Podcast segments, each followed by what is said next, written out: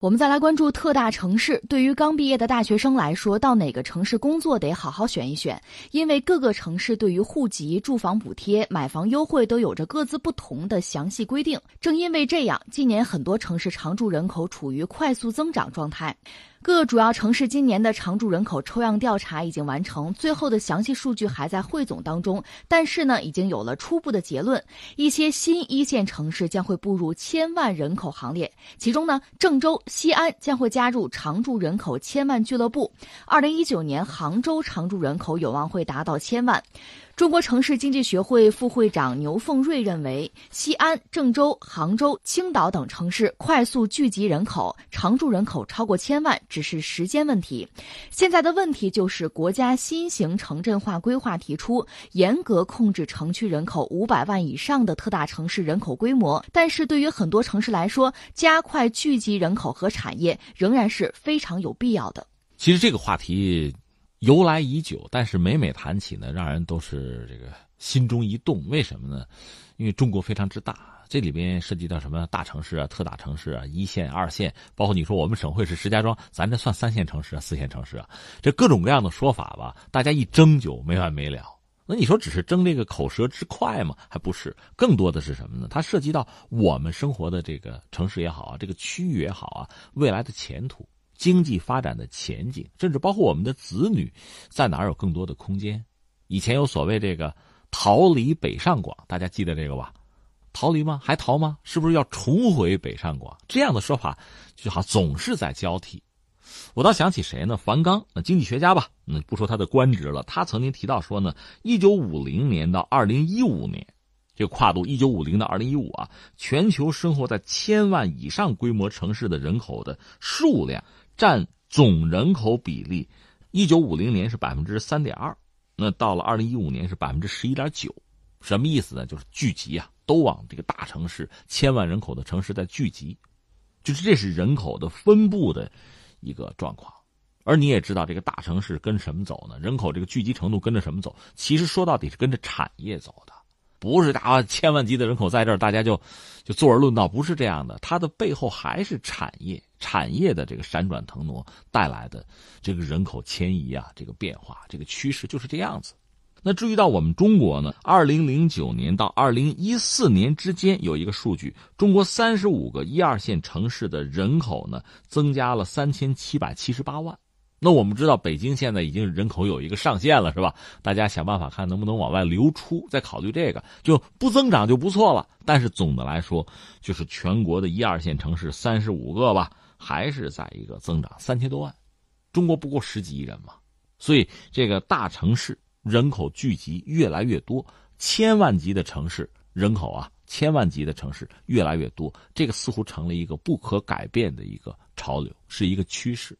那下面的问题就来了，一个是你的基础设施建设跟得上跟不上，另外呢，人口大规模的这种增长啊，它显示了一个区域吧，包括大城市吧，这个发展的冲动啊，发展的愿望是非常之强的。另一方面，它带来一个什么状况？就是人口积聚带来一个什么状况？其实，整个一个国家也好，整个在全球范围内你看也好哈，就是经济啊生产的要素越来越集中。典型的，你看到就是人口集中。晚上看看卫星图片，就是那个灯光亮度，是吧？实际上呢，世界上百分之六十的经济总量是聚集在湾区。就湾区，我们以前曾经讲过世界著名的三个湾区，是吧？这个纽约啊、旧金山啊，包括东京啊。现在我们这个粤港澳。我们不是说吗？百分之六十全球啊，经济总量集中在湾区；百分之七十五的大城市，百分之七十的工业资本聚集在海岸一百公里内的沿海地带。这是全球的一个我们现在看到的一个一个景象，一个格局。当然，作为我们中国来讲呢，现在随着千万级人口的增加，这个规则会有所打破。你比如西安。对吧？那儿离着海不止一百公里，对吧？但总的来说呢，整个中国这个布局、这格局上的变化，逐渐的也在进行比较大幅度的调整了。它是不是会带来新一轮的就区域之间的、就地域之间的这个差距？这个是我们要要认真考量的。